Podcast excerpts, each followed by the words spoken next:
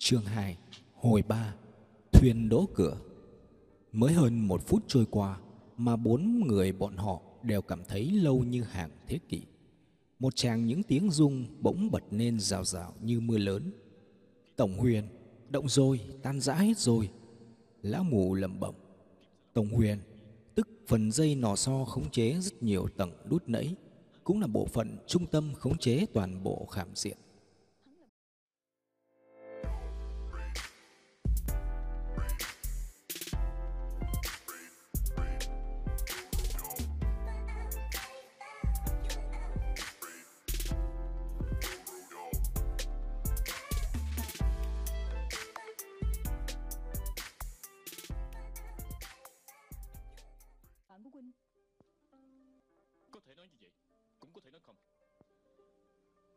Tuyết Di giết muội Huynh sẽ giúp hắn Hay là giúp muội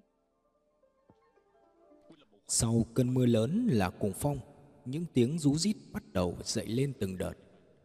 Ám thanh tử, hắc cống tử, đều cả nhà rồi. Lão lại lẩm bẩm. Ám thanh tử, tức ám khí kích cỡ nhỏ như phi tiêu, phi đao, tật nê, đinh kim. Hắc cống tử, tức ám khí cỡ lớn như giáo mác, phi thương, đá tạng, lao, côn, gậy. Kỳ thực nếu lão không nói, lỗ nhất khí cũng đã nhìn thấy rõ.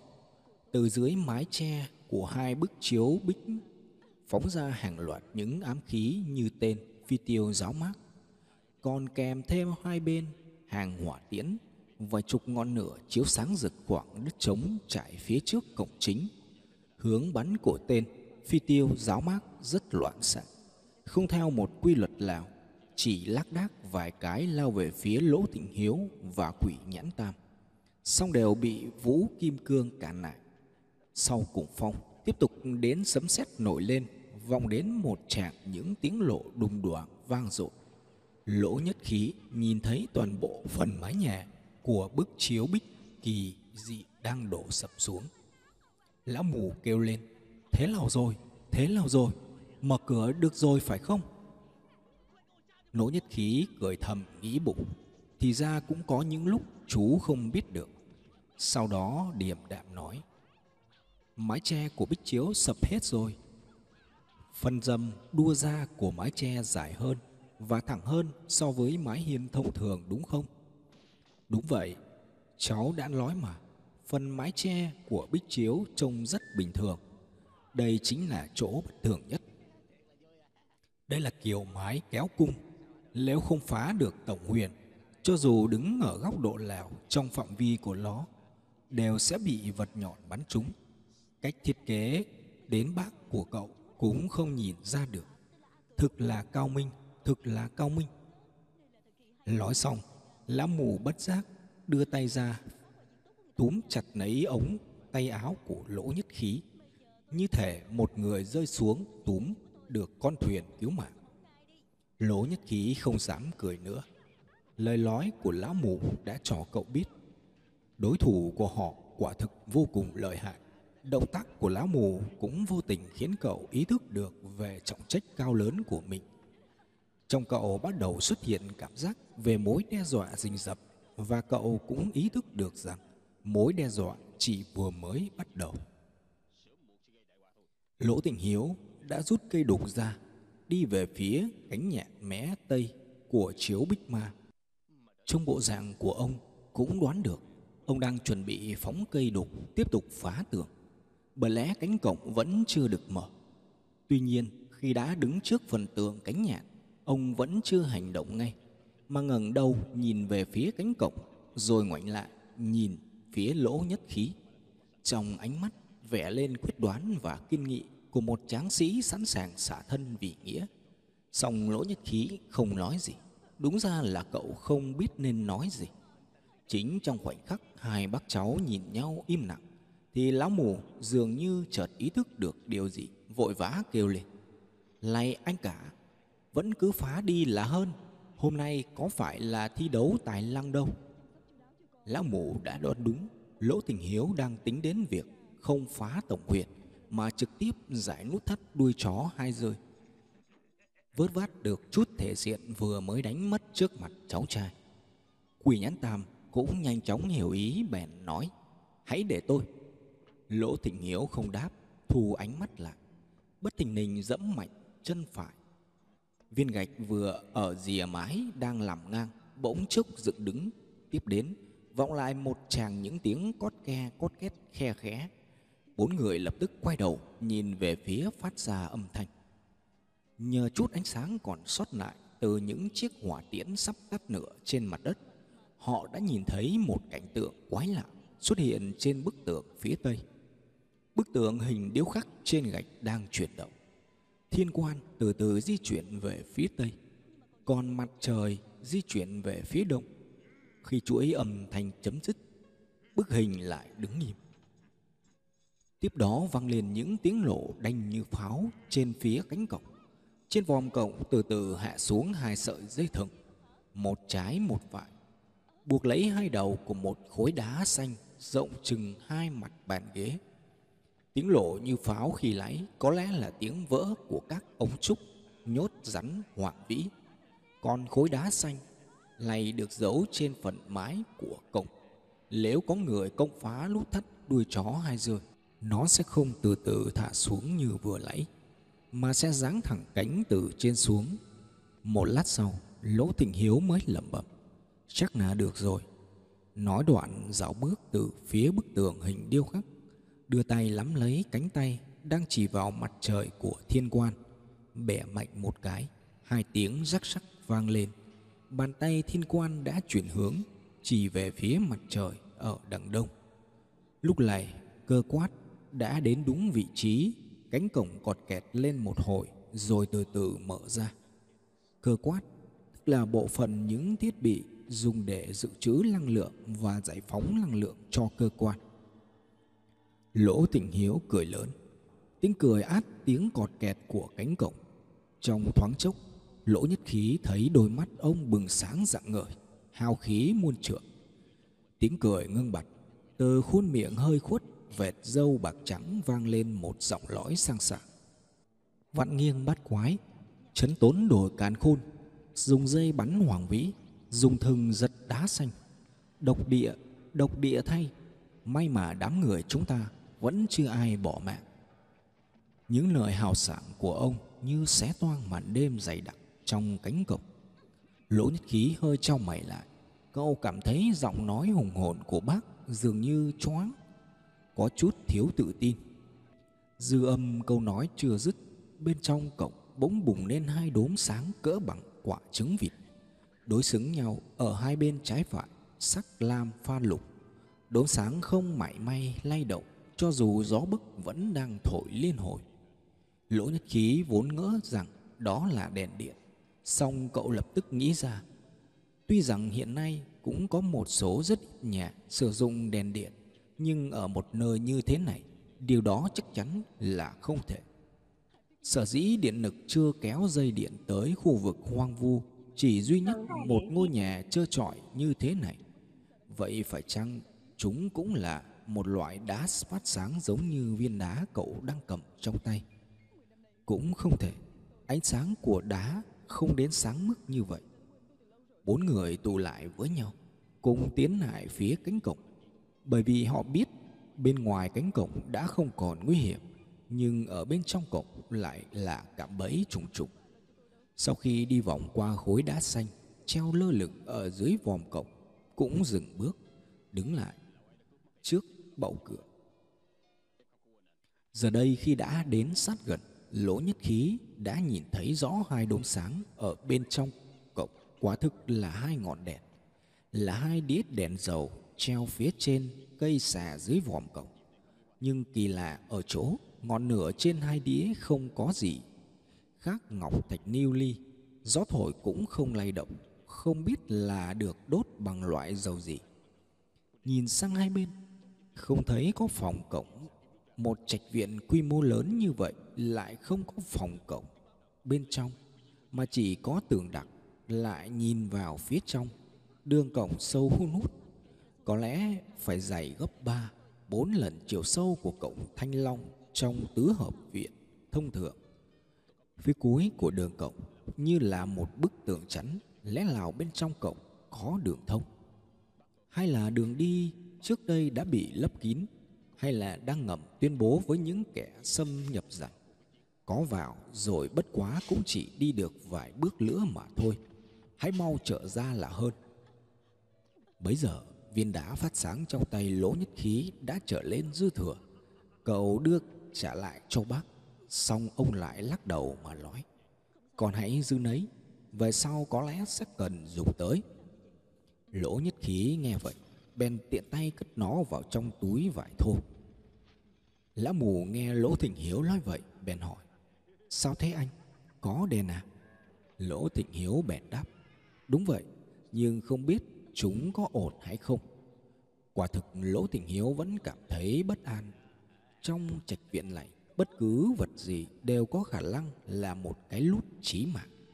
Huống hồ ngọn đèn này thực sự rất quái dị.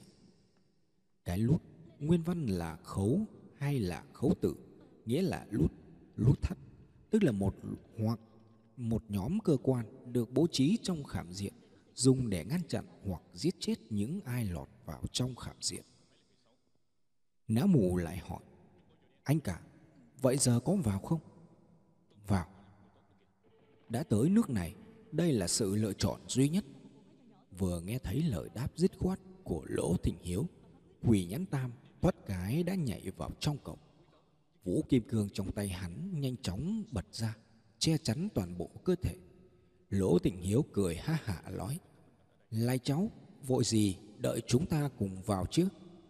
Nói đoạn nhấc chiếc hòm gỗ, che trước ngực, sải bước vào trong. Nhưng khi ông còn chưa kịp bước qua bầu cửa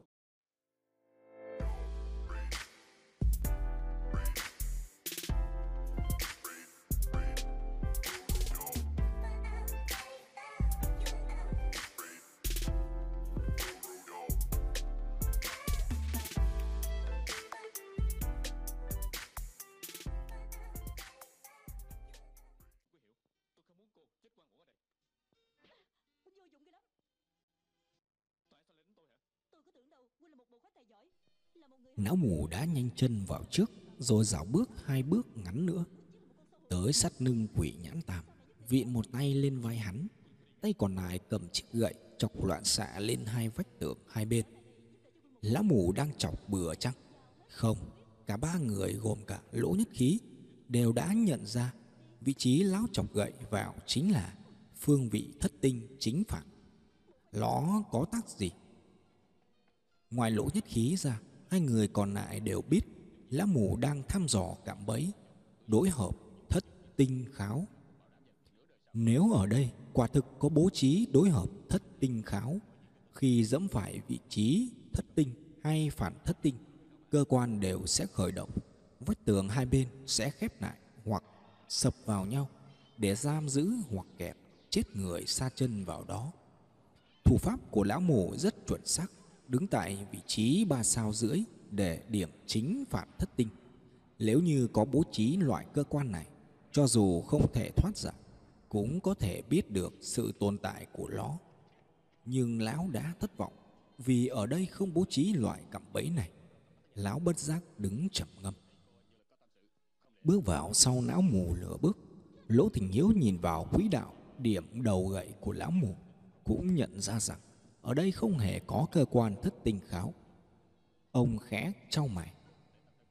Thất tinh kháo có nghĩa là thất tinh khép lại, tức là hai bức tường hai bên có thể chuyển động khép lại với nhau để giam giữ hoặc kẹp chết người xa vào khảm diện. Hai bức tường không phải xây bằng gạch thông thường mà được đúc bằng đồng sắt, bên ngoài ngụy trang bằng đất bùn gạch đá. Giết người dễ dàng, giống như dùng hai bàn tay đập mũi nó dùng vị trí thất tinh trên mặt đất làm điểm khởi động, còn vị trí thất tinh tương ứng trên vách tường là điểm hóa giải, chặn dừng. Bớt đi một cảm bẫy, phải chăng là chuyện đáng mừng hay sao? Đương nhiên là không. Đây là điều mà các khám tử gia đều hiểu rõ. Nếu như đối thủ bỏ qua một cách bài trí thường gặp, cũng đồng nghĩa với việc sẽ có một thủ đoạn ghê gớm hơn, tàn độc hơn đang đợi ở phía trước. Như vậy còn ai dám vui mừng được nữa? Khảm tứ gia, Chỉ những môn phái chuyên bố trí kỳ môn đột giáp, Cơ quan cảm bẫy. Lỗ nhất khí đương nhiên là không hiểu được điều này. Cậu vẫn đứng bất động ở bên ngoài bầu cửa. Không phải là không muốn, Mà là không dám động cửa.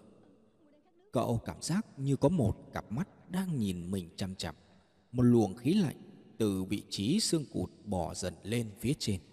Nhích từng chút một, từng chút một Tựa như một con rắn lạnh bút cứng đờ Đã bò lên đến tận gáy.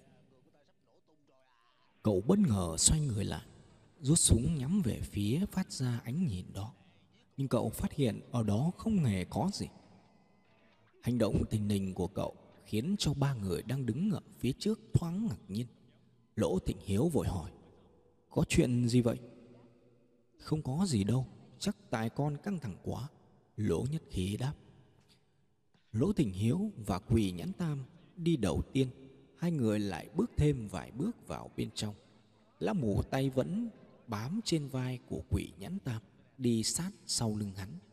Lỗ Nhất Khí đi sau cùng, không phải là cậu sợ cũng không phải cậu nhát gan mà là vì ba người ở phía trước đã sắp xếp thành một hình tam giác ngược chắn hết đường khiến cậu không có lý do gì và cũng không cần thiết phải đi chen vào giữa họ khi họ tiến thêm một bước nữa, thì trên đầu bỗng nghe phụt một tiếng trong nháy mắt, lại thêm hai đĩa đèn dầu lửa bật sáng, giống y hệt cặp đèn dầu ở cậu Chúng vụt sáng một cách quá đột ngột, khiến hai người đi đầu giật bắn mình.